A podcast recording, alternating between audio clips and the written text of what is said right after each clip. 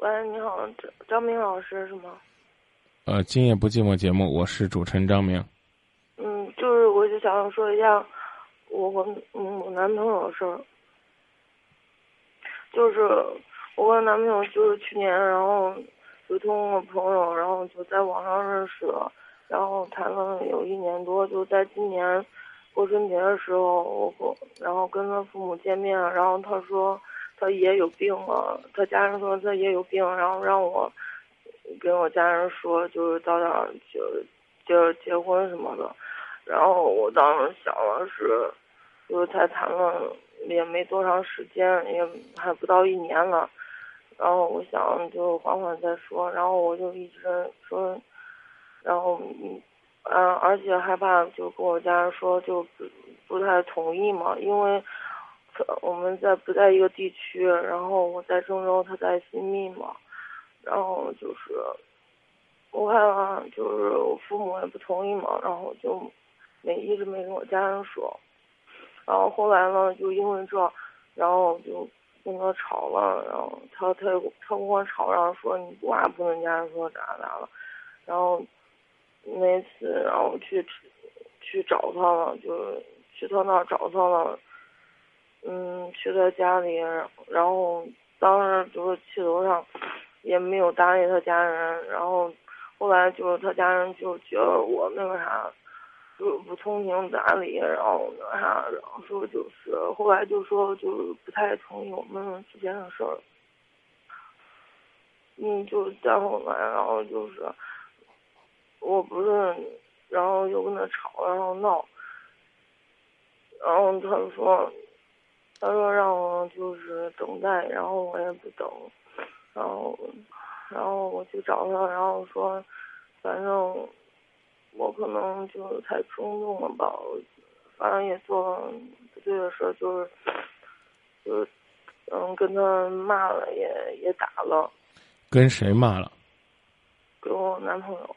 哦，那这不算什么对不对的事儿，只要是你们两个之间没有上升到这家里边就行。然后接着说。然后，然后他说，然后当时就恼了嘛，然后他说就是。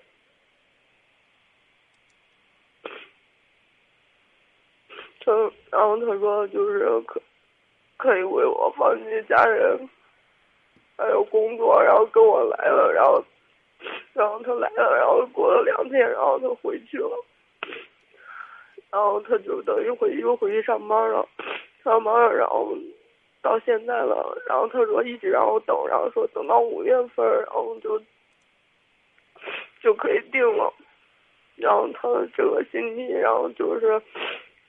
然后过年的时候，他说就是他他家人都说他爷有病嘛，然后这个星期，然后他爷去世了，然后他，然后 然后我过生日，然后他也没有来，然后心里然后就有点难过，嗯，然后就跟他吵了，然后他说，然后他说嗯。然后我就问说，问他，那你上次不是说可以为我然后接受一切吗？然后他，你基本上说的话我已经听不清了，不是我冷血，而是你哭是解决不了问题的。我就说了，就是你，你上个月的时候还说你为我可以做到一切，然后现在，你又说。他说现在不行了，他说现在可以结婚，但是他说他不想再去逼他家人，他说，就可就只能就领一张结婚证。你赶紧问我问题吧。我就现在不知道该怎么办。我直接回答你，对这个男的不要再抱有任何的幻想和希望。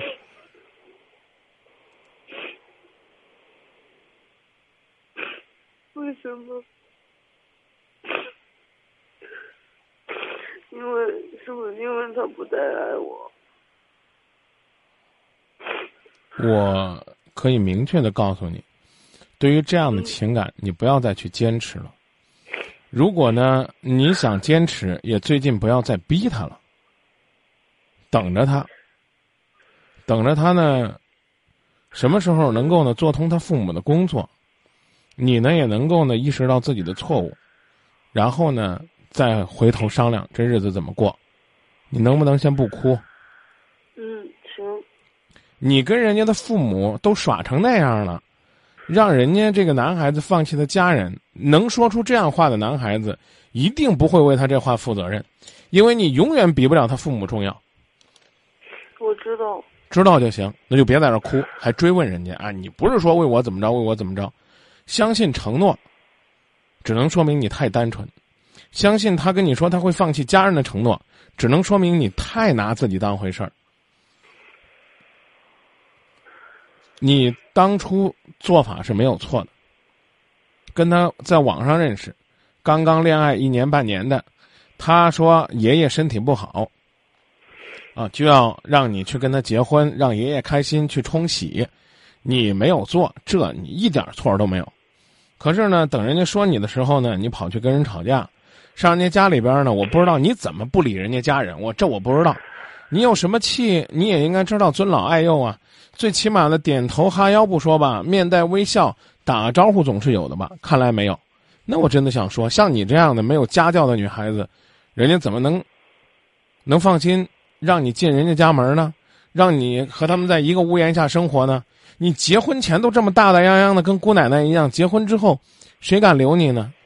你自己把自己路给堵死了。哎，我这个啊，我我我我男朋友说了，他可以为我放弃家人啊，我还就去问问。你问你男朋友，纯粹是自找没趣，知道吧？那我也承认我错误。你哎，你伤害了我，然后呢？你承认我的，承认了你的错误，你觉得我的伤会平复吗？我真，我不是有意的。你回答我，你伤害了我，你不是有意的，你道歉了，我的伤能好吗？不能。如果说你都觉得伤好不了，你凭什么要求人家父母能够呢对你这所作所为一切都不当回事儿呢？你凭什么要求你的男朋友就能够为你放弃他的家人呢？这事儿搁在这儿，再问是自取其辱，听懂了吗？听懂了。啊，如果听懂了，就等等，再来考虑这方面的问题，再来去分析你们两个到底还有没有可能。最近这段时间，你越找他，你越倒霉。你就记住我这句话，啊，越找他越倒霉。知道了。再见。再见。常常看到男人冷酷的外表，内心的柔情，有谁能真正明了？就像迁徙的候鸟，整天忙风雨磨难，也要对自己爱的人好。其实谁是谁的宝，谁是谁的骄傲？其实感情最奇妙，要更加珍惜男人的好。男人的柔情，你不能不走，他最深爱的人能看得到。男人的柔情，你一定要知道，他能给你世上最温暖、最坚强的。